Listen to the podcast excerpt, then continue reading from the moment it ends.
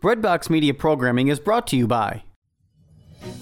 We've got good news. The world is open again, and people like you, people of faith, are traveling to Catholic sites around the world. Want to travel with exceptional Catholic leaders this fall, next year, or in the future? Are you looking to see specific sites, celebrate traditional Latin Mass, or travel to destinations without vaccine requirements? We are here to help you deepen your faith on pilgrimage. Give us a call at 1 800 842 4842 or visit us online at selectinternationaltours.com. Select International Tours is your pilgrimage company, and we have the perfect Catholic trip for you. Are you looking to serve God and society? Consider putting your gifts to work as a lawyer. Ave Maria School of Law has been educating faith filled lawyers for over 20 years. Ave Maria School of Law is committed to training lawyers to use law appropriately around the moral issues of our time. Visit avemarialaw.edu to learn more about integrating your faith with a law degree. Good morning, Philip. Good morning, Ricardo. Good to see you. Good to see you too. How is life? It's going all right. Your parish has installed a new organ. Yeah, it was a big project at one of my parishes, Christ King. Finished now completion of a, a new organ there and had a concert, which was really fantastic. Just a beautiful piece of art, but also essential, of course, to um, to sacred worship. And that was just so so nice. Excellent. So a sense of Advent fulfillment there. Exactly. Yeah, which is good. It, hopefully, that's the you know we're starting to feel like we're getting close to Christmas now, and a little bit of that joy is this is now the fourth Sunday of Advent that we're uh, we're going to talk about today. You also asked me about the Advent theme, but we don't have an Advent theme this year. We went we went straight to the to the season without. You told me once, why would you have a theme if the season is the theme? So right? We are paying attention to you. This is the reason I was speechless today because you told me that when we walked in. I said, "What's your theme?" And you said, "No, we don't have one this year. That's a first. Anyway, fourth Sunday in Advent, and we're reading from Luke's Gospel as we will be doing this year, this liturgical year. We're reading uh, Luke's Gospel, chapter 1, verses 39 to 45. Mary set out and traveled to the hill country in haste to a town of Judah, where she entered the house of Zechariah and greeted Elizabeth.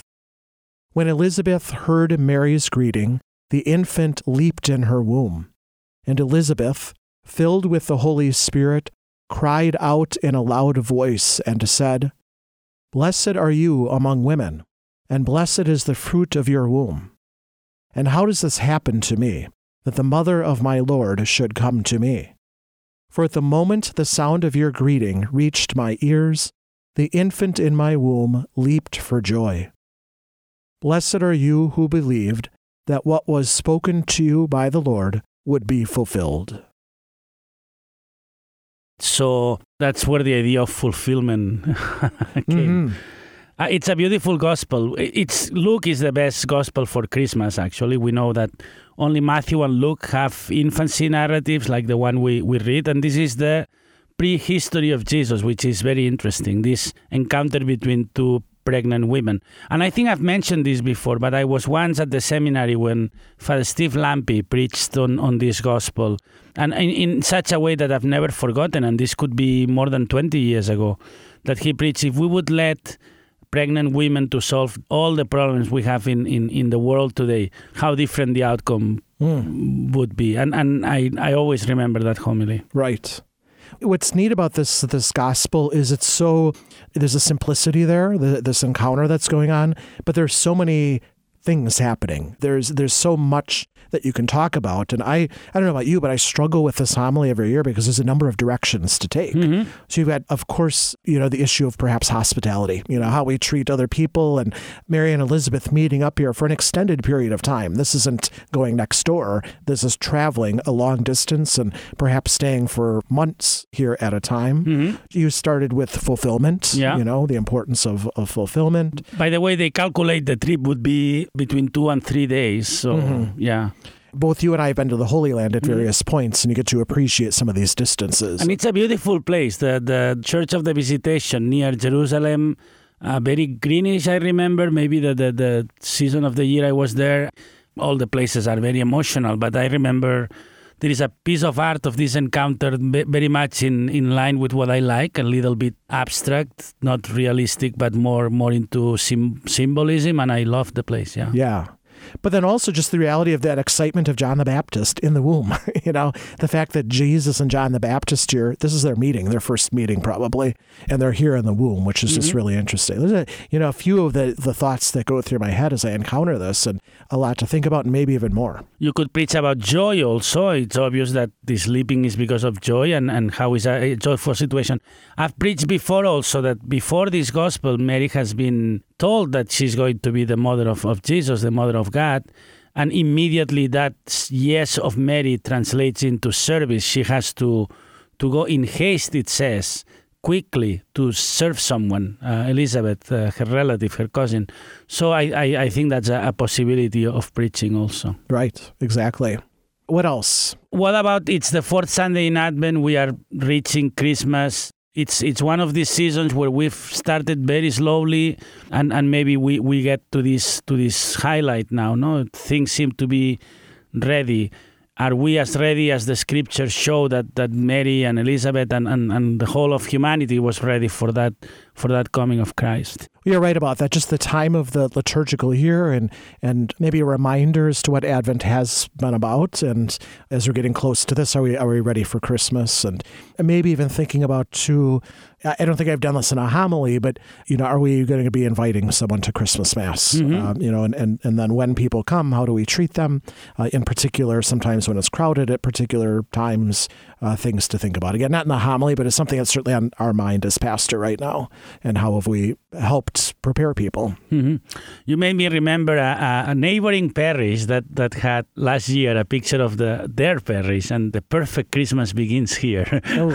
I was thinking, okay. it's bold. It's interesting. You were I was asking you about Christmas decorations before we started. Mm-hmm. We we do it in such a way that it kind of builds through the weeks in Advent, and and this Sunday afternoon we'll be finishing it. It was funny because the the Christmas tree that we always have it has been becoming a little smaller every year because of maybe the age of all involved, including me, like less bothered about. But I remember that the first time I, I was there nine years ago, it was a huge Christmas tree and without decoration the second week and then the third week.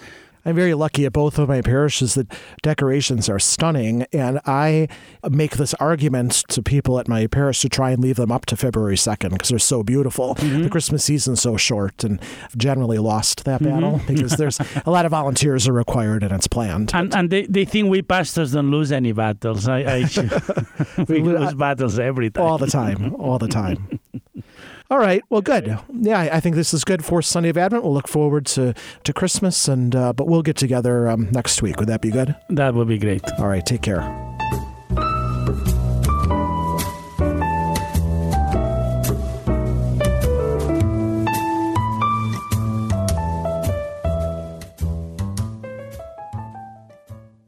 This is Kevin O'Brien of EWTN's Theater of the Word. I'm excited also to teach middle school and high school literature, speech, and drama with homeschoolconnections.com, an online Catholic curriculum provider. Your student can meet with me online for a live, interactive class. Whether you take apologetics with John Martignoni, or grade school with Jackie De La Viaga, or any of the other 400 plus courses with homeschoolconnections.com, online Catholic learning for your homeschooling family is available for you.